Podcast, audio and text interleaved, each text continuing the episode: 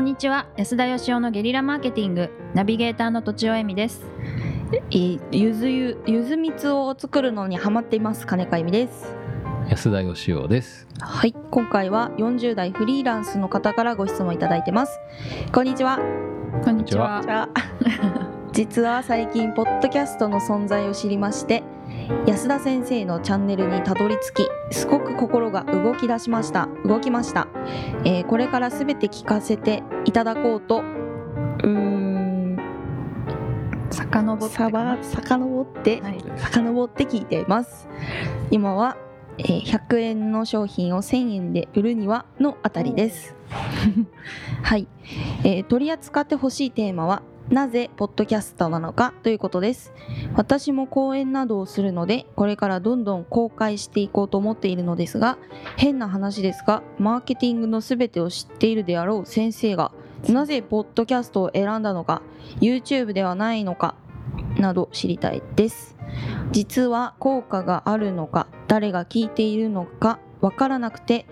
かっこ多分まだ誰も聞いていないと思いますが、えー不安なところもありますよかったらお考えを教えていただけたら幸いですということです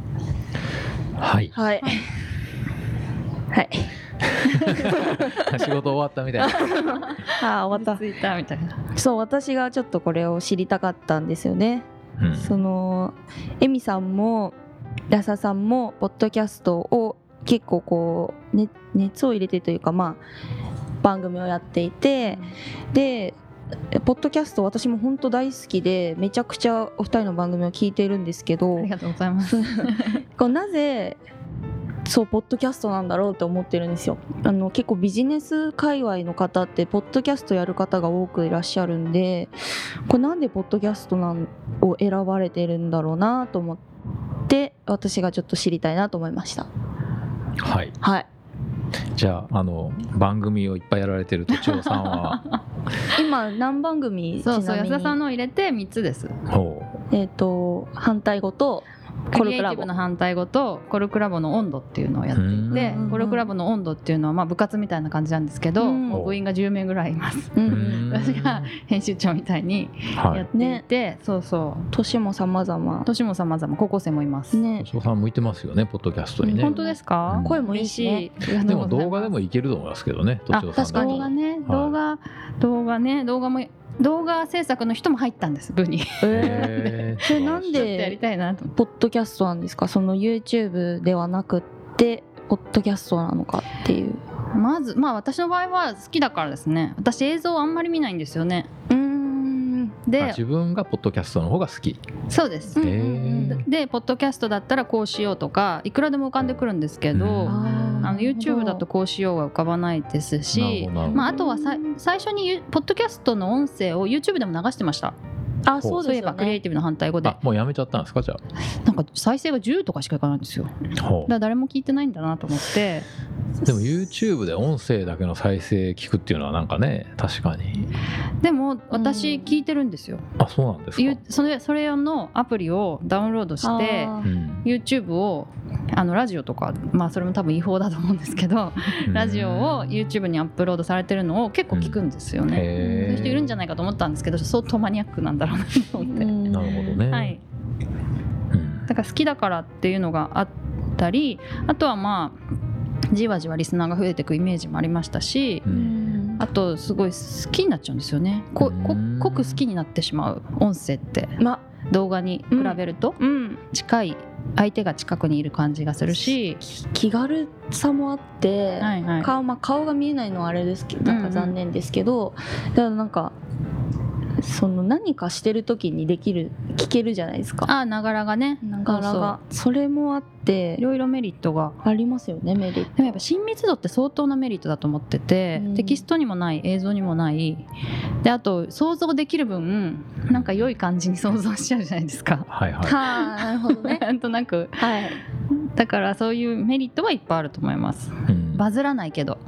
バズらない。はいシェアされないシェアシェアされにくいうん、そうなんですかね。シェアしたものも聞きにくい、ほう。はい、うんまあ僕もでも近いかもしれないですね。はいその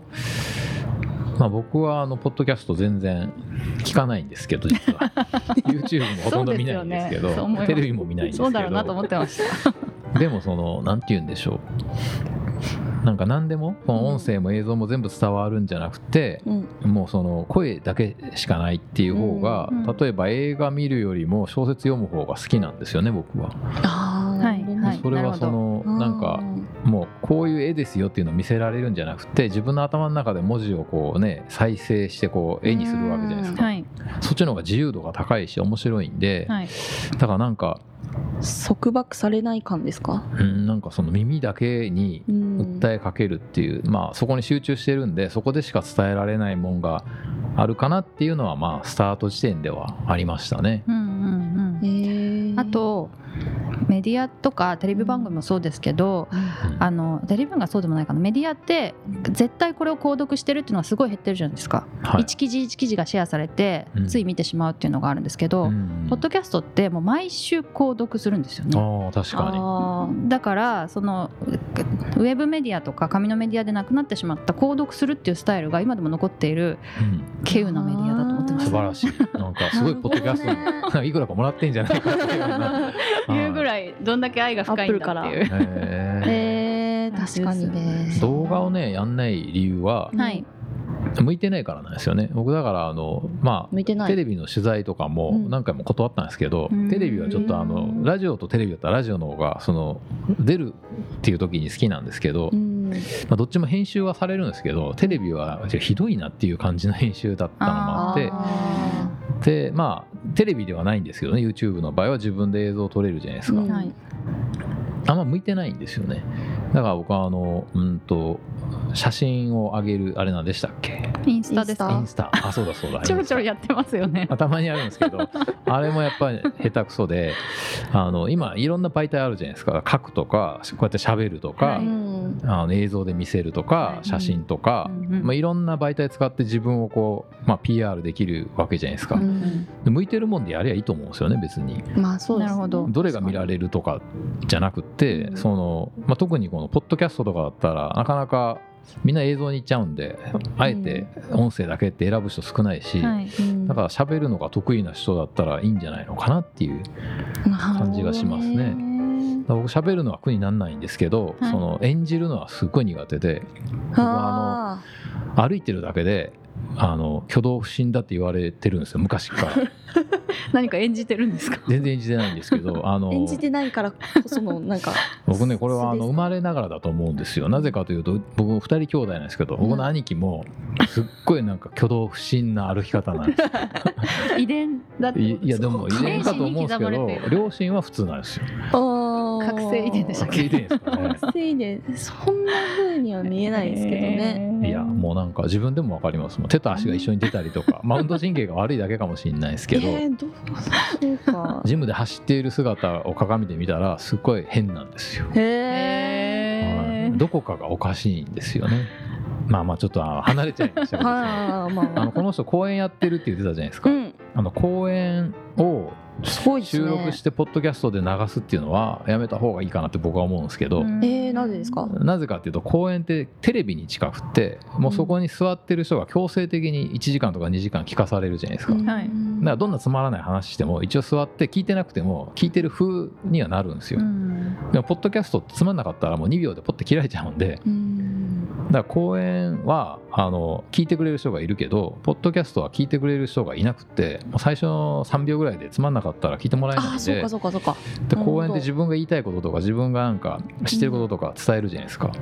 それだけだと聞いてる人がきっと面白くないんで、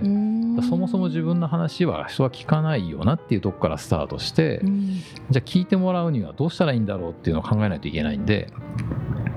だから公演とは基本的にまあ喋るっていうことは同じですけどへえ全然違うんじゃないかなっていう感じは僕はしますねうん確かに僕も公演やりますけど公演でやってる内容と同じのをここでやっても多分聞いててつまんないだろうなっていう気はしますうねうんんはい。どう思いますか都庁私先公生演を聞きますけどね。あ公演聞きますやっぱり聞きます。好へーきな人のやつは聞きますけど。ああなるほど、はい。じゃあきっと上手なんでしょうねそういう人はね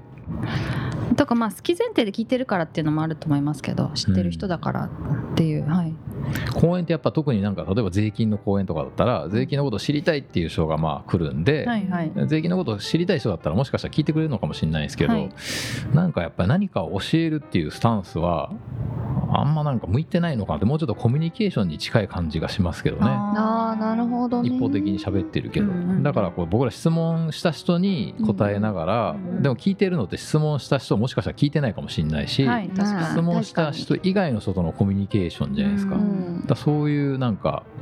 まあ工夫が必要なのかなと思いますけど、にはいはいなるほどということで、はいはい今日のおまとめを、何でしたっけえなっとなぜポッドキャストなのかそうですね、えっはと、い安田さんとしてはうん向いてるのを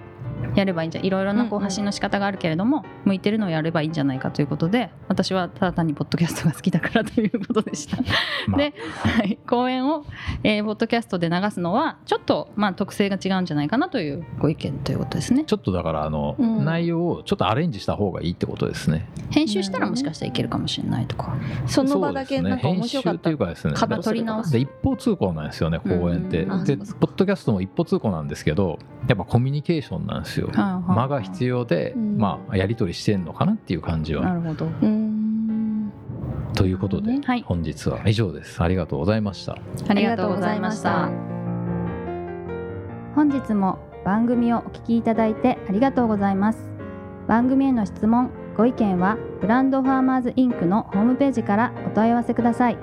またポッドキャスト番組を自分もやってみたいという方は podcastproduce.com からお問い合わせください